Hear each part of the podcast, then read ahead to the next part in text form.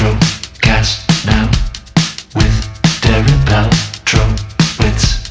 Get ready to listen to your favorite artists.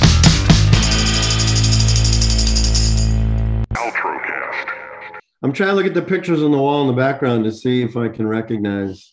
Oh, thank you. I mean, the story on on those is until about 2005, they were giving like the eight by 11s because there's no gifts and all that. And I saved them all. My wife said, "Why don't we buy frames and put them up?" So there's none of you yet, but I mean, if there's an old Greg eight by 11, we'll we'll put it up on the wall. How's that? I'll send you one.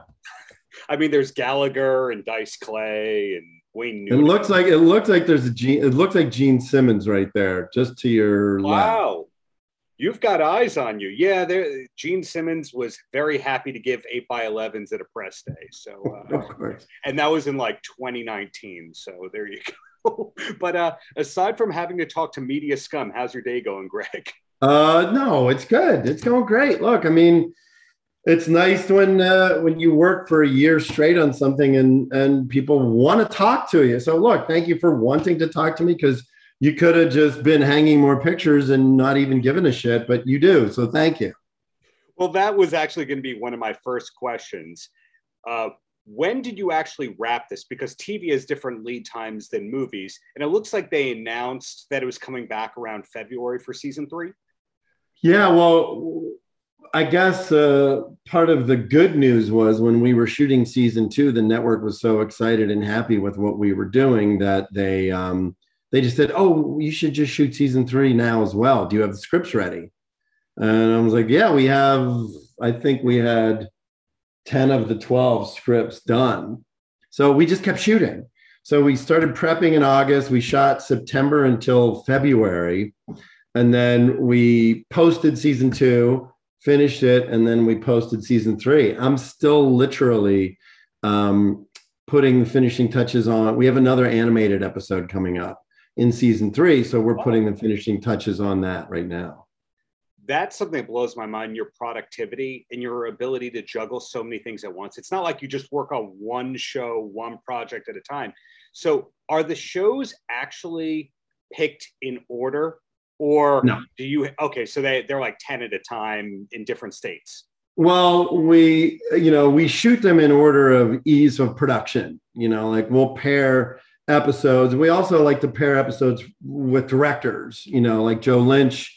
Joe Lynch got a couple. Um, I got some. Axelle Carolyn got some. John Harrison got some. Rusty Cundieff. You know, we kind of pair the episodes, and it always makes me laugh because a director will tell me that this one particular episode is their favorite script but Mhm. then by the time the episodes are done the one that they that they was second in the race ends up being the better episode. I don't know why. It's just kind of funny.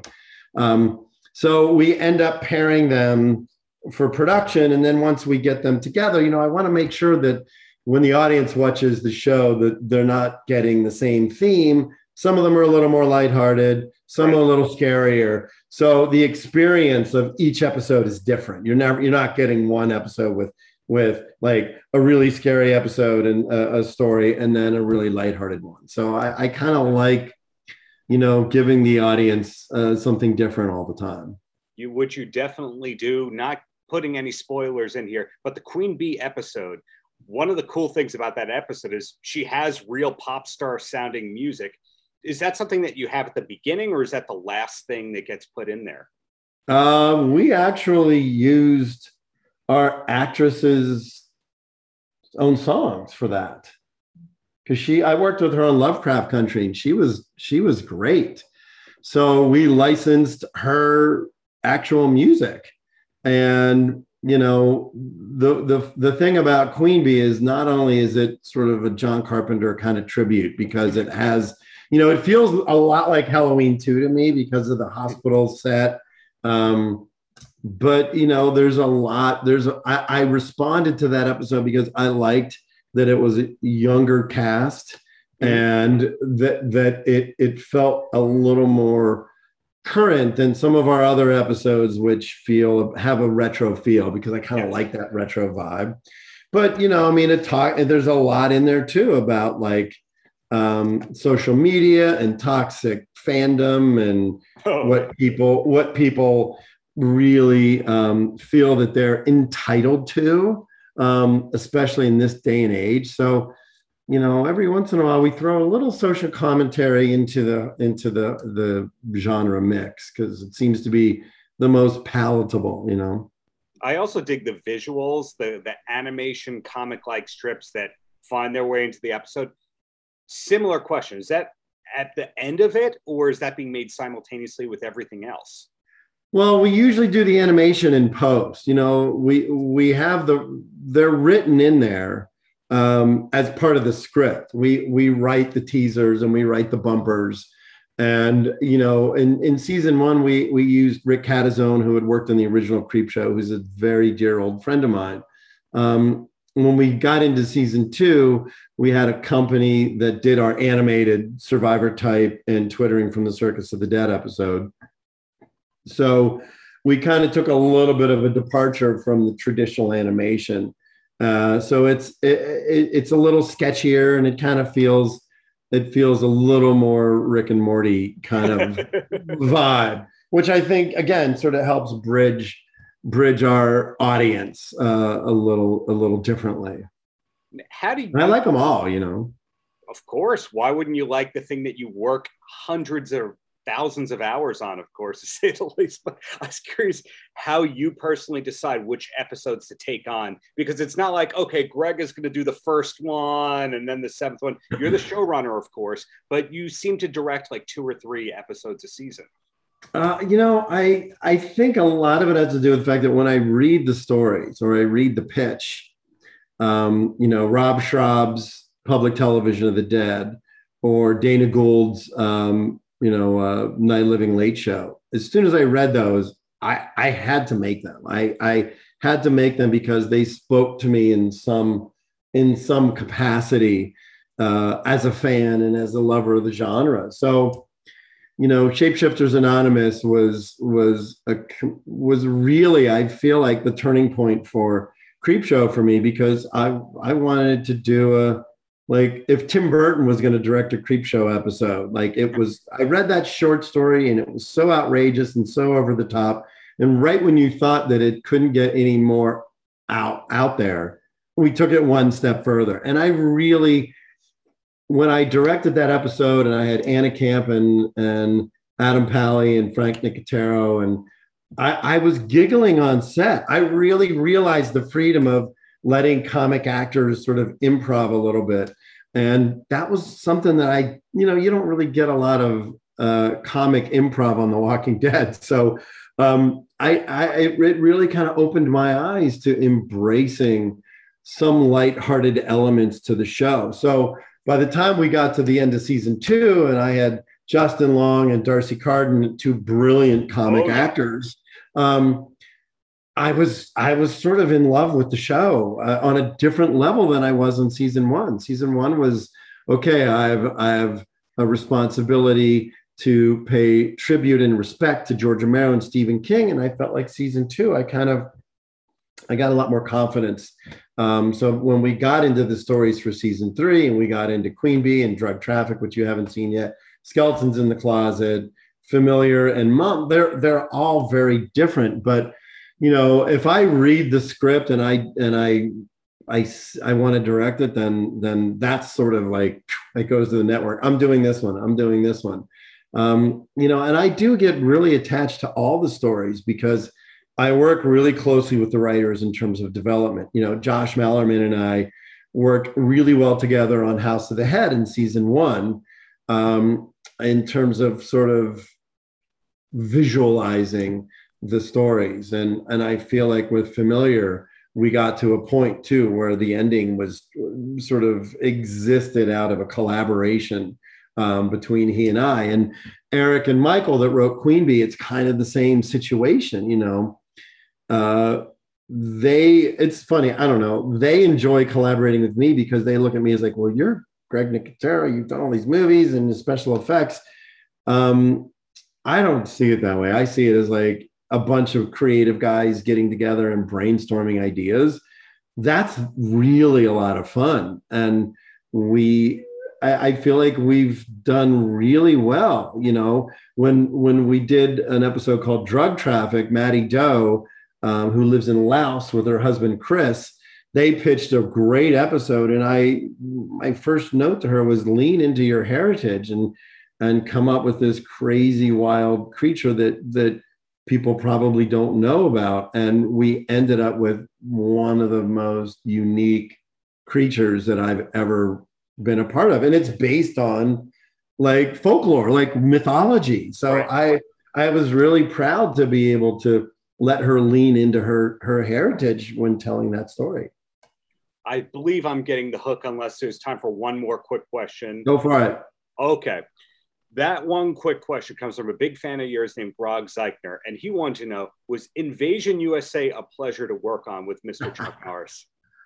Oh my God! You know, I had I had short hair, short hair, and a short beard, uh, and a lot of people thought they would see me in the parking lot and thought that I was Chuck Norris because we had kind of a similar hairstyle. You know, that was the second movie I ever worked on. It was after Day of the Dead, and it was very different because it wasn't a horror movie.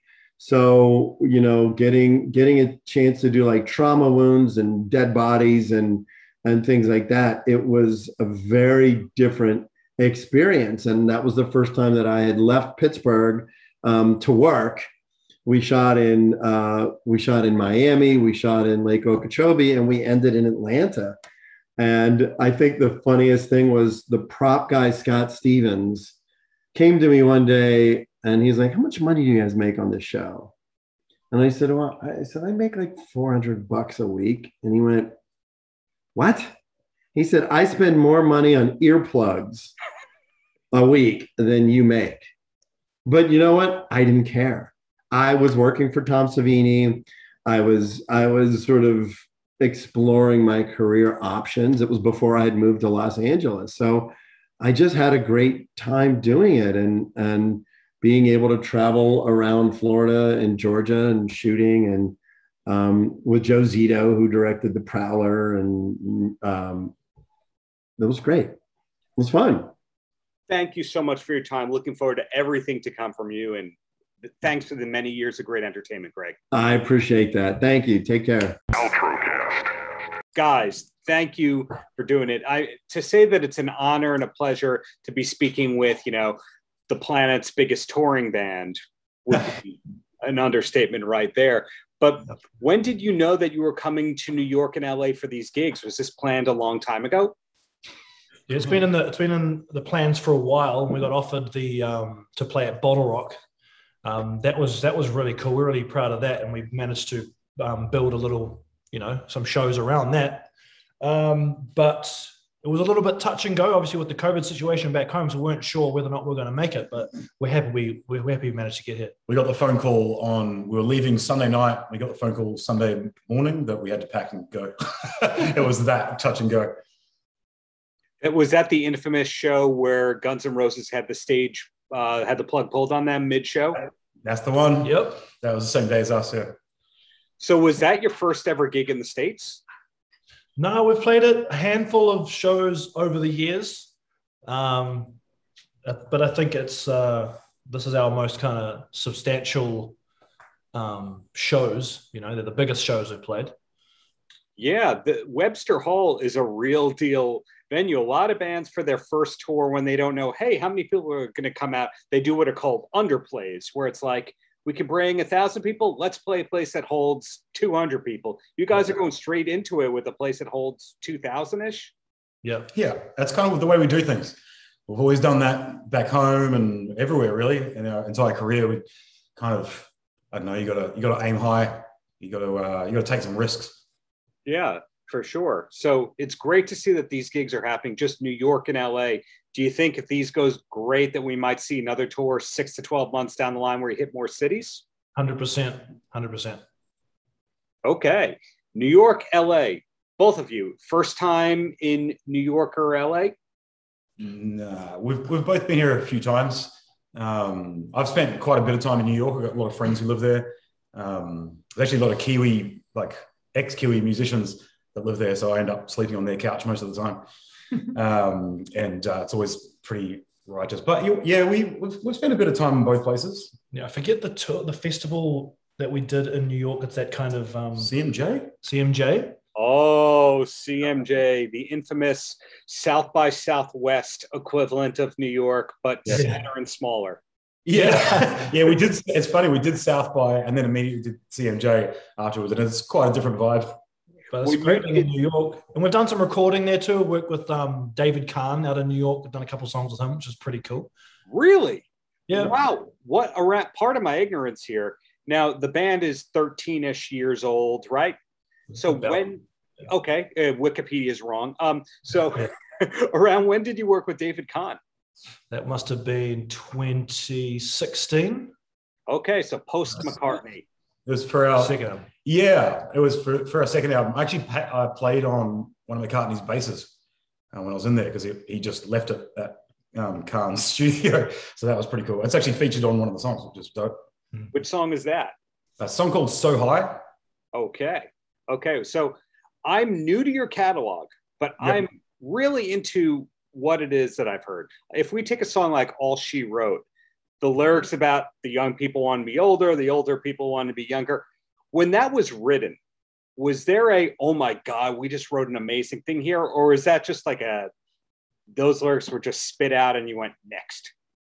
Um, there's kind of a little bit of both of that stuff when you're sometimes when you're writing a song, things just kind of fall out, and that song was definitely one of those. It was it was part of a, a run of sessions where we're, we we were quite prolific and things were really falling out of us, and that song happened quite quickly. And I don't think it was till after, like back a few days later, listening through it, I was like, this is actually quite quite profound. This It's, it's one of those Yeah. weird lines as well. It's like you. It's almost I don't know. You almost feel like guilty, or like, is this too like on the? You know, is it too simplified? But it's like a deep truth. that Some of you all know, but Yeah. why has no one put it in a song before? Is there a reason for that? Is it tacky or? But um, it resonates with everyone. You know? Yeah, it is one of the most prophetic, smart observations that can be in a song. and at the same time it's a super poppy catchy song so it's one of those things where it really catches you off guard as a listener to hear something like that in Yeah. something catchy Yeah. so a lot of bands in your situation might go oh this is too smart mm, let's what rhymes better but but uh, you used and that's really commendable. Then another song of yours that caught my ear rolling stone. Uh, was that because you're readers of rolling stone? Is that the earmark for success out there? Tell me more about that. Um, that was really um, written as a relationship song, and um, how much uh, being in a band and whatever grade of success you you encounter, how much can really um, alter you. And I was thinking a lot about the um, Papa was a Rolling Stone, and and you know um, we pull on a lot of uh, classic references. We're always trying to balance. There's so many so many things we want to say and get across in our songs that that are not always um, not always presentable through like your traditional songwriting styles or even with the English language or songwriting technique. So like I think you if people see our catalog, it really we really love to delve in and mix and match. We love the idea of juxtapositions. We love the we love to try that what you're saying, you, you know, you perk up. It's something that you uh that feels nostalgic, but it's but it's new and there's a really fine fine balance we're always trying to get into our music. That's a really good point because the term Rolling Stone could mean 10 things to 10 people. For some people, it's the music magazine. Well, what used to be a music magazine. For some people, it is Papa was a Rolling Stone, which is a song about basically a deadbeat dad. For other people, they might go to the Bob Dylan lyric. Other Mhm. people might go to the song, the cover of the Rolling Stone from the 70s by, by I think Dr. Hook. So, Yeah. What I was curious about is is there a special New Zealand or Asia Pacific region Rolling Stone magazine, or did you get the, the American version out there? I think there is an Australian version, Yeah. um, but I, I'm not sure how recent that is. For all purposes, we were we are most accustomed to the American version. Got it. So, what were the music publications that both of you grew up reading that that was kind of the end all be all that you wanted to be on the cover of? Uh, well, it probably speaks to like the different backgrounds of everyone in the band, but I used to listen, uh, uh, read like NME because I was kind of like into punk kind of scene. So, but did, Rolling Stone, I did like a lot. Um, I was once I got into the music scene, I became a bit of a nerd about music stuff. So I'd read like drummer magazines and bass Yeah. player magazines and like Yeah. all that stuff. You know, like try and learn stuff that way. But yeah, I was I was NME and and Rolling Stone probably. Yeah. Mine was the source. Really? Yeah, I was a big like hip hop R and B fan uh, growing up. I just thought that was the that was the bees the bees knees. The bees. Knees. Yeah. I love that phrase. There, I was just sent some hot sauce on there that's called the bee's knees. That's on the. Oh yeah. it, it's kind of funny how that phrase has come back. But the, the source was there a local non-U.S. version of the source? Um, I don't think there was. New Zealand really latched on to American culture when um, you know in the in the early thousands, and um, hip hop was a was a really um, really big thing. Reggae is really important to New Zealand music, and well, we're- pretty diverse across the board. But particularly in my, where I grew up, um, hip hop and R and B was um, like was paramount. New Zealand music wasn't really respected the way it is now Mm. and held up in the same regard as it, as it was back then. Um, it wasn't it wasn't wasn't it wasn't normal to listen to local music, but that has all changed now. Oh, absolutely. Like if you want to play into dumb stereotypes, I would say there's kind of three evolutions of America's uh, relationship to New Zealand culture. And the first one would be okay, what bad stereotypes we have? Okay, the bushwhackers, the wrestling tag team. that would be like the first thing. And then like the next wave would be like Flight of the Conchords because from what I hear, they weren't a big deal in New Zealand. It was just an American thing. Is that Yeah. correct? Yeah, yeah, totally. Okay. And then the next wave is you go, wait, Kimbra? And then you realize, wait, there's all these huge artists that are from New Zealand. Wait, Crowded House are really from New Zealand and not from Australia. And Yeah, then you yeah. kind of realize, oh, small country, but Gin Wigmore, you know, all these great artists are from there. When did you start to notice that New Zealand was making an impact internationally? Well, it probably was around the mid 2000s um, when there was a lot more New Zealand music on New Zealand radio, at, at any rate. And then I think from that, it started kind of filtering into the rest of the world. You know, you crowded house and that kind of thing. That was really an anomaly. It was, you know, it seemed impossible, but just slowly, you know, people started getting, you know, tours over here and on, you know, maybe TV show syncs and all that kind of stuff. And you started to think, oh, okay, maybe we can actually do this. Um, yeah, it was kind of like a slow build, right? Yeah, Yep. Yeah. so it's an interesting position where you guys in your region of the world, you will be fine for many, many, many years to come, but you want to try something new and take a big risk by coming to the States. We all know it's a it's what we call a loss leader, where at first it's you're spending your own money to make this happen. Mhm. And then the goal is possibly becomes an annual US tour and all that. Do you have any goals for the States, or is this not a really goal oriented band? Um, we are, a, I think we are a goal, we're a challenge oriented band. Hmm. Um, that's a goal of sorts, I suppose. Um, but to say, to say specifically we want to be popular, ah, yeah, yeah, sure, why not? But I think that the goals are a little like simpler than that. We definitely want to broaden our horizons and challenge ourselves creatively, and we're always trying to do something different. Um, keep the listener get, guessing, um, and at the I mean, guess it at the at the core of it, we want to write our music. We want to be respected as musicians, and I think done done right, then it's just a matter of time before the rest of the world wakes up to to what we have. Yeah, I think that's really it, right? We, we've got the music, we've got the, I mean, our, our live shows second to none in the world. Um, we've been doing this for years and we're the best at it. And um, our songs are, you know, second to none also. And uh, we really just need, like Matt says, people to, you know, to wake up and, and hear it. We need that, we need the window cracked uh, in, in some neighborhood home so the rest of the neighborhood starts jamming. Cool. Another thing I like about you guys, beyond the music, beyond the attitude, beyond the story, you created music scholarships to foster local arts. Hmm. Wow. Yeah. How did that one come up? Well, um, the story we started in uh, University Town in New Zealand, where um, we lived in number 660 Castle Street, which is where um, we we got the name. Um, and it was always a bit of a pipe dream for us to be, you know, we'd laugh about, oh, one day we're going to buy the house that we lived in. And because that, that house, the 660 house, it's become quite an icon in New Zealand. Um, for Kiwis, you know, there's like, there's the, the Beehive, which is the government house, there's the Sky Tower, and then there's the 660 house. They're all kind of on par in terms of, of the icon. Um, and recently we got an opportunity to buy the house and we teamed up with the university there where we're going to uh, allow four scholarships to stay at, at the house. Uh, we're going to be there helping them, in a mentorship type of deal, and they get access to the performing arts school down there. So we're really proud of that. We're in a position to give back to a city that um, laid a platform for us to do this. Yeah. The, the, the closest I can come to that is the second Paul McCartney reference in this interview is that he started up, I think it was called the Liverpool Institute, which kind of gave back to local students. And I think it was maybe tuition waived to those people. So I think we're learning here that 660 is the uh, New Zealand's equivalent of Paul McCartney. God damn right. Yeah. yeah, we're, we're, we're big fans. We're the Beatles of the town.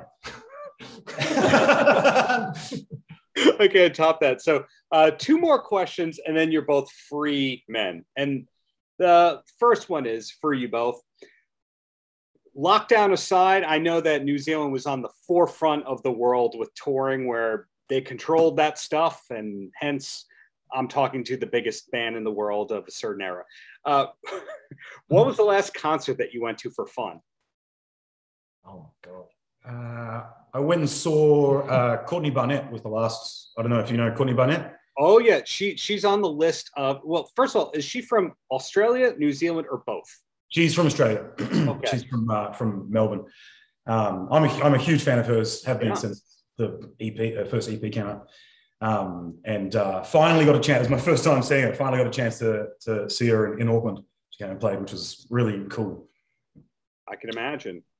Um, I just, I think I went to see like a, a friend's band play at like the power station, the local, the local, um, you know, that, that local venue in Auckland, which is kind of like the, um, what do you call that venue? It's kind of like, it's, it's kind of like Webster Hall, you know, it's like when you come to Auckland, you play that venue, it's like you're, it's an arrival of sorts.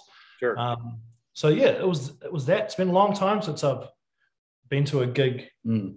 an international one because I, we, we haven't been able to for so long. Is that power station venue named after the Robert Palmer Duran Duran All Star Band? I don't know the answer to that. A guy named Peter Campbell owns it, and he seems like the kind of guy who might reference that. Yeah.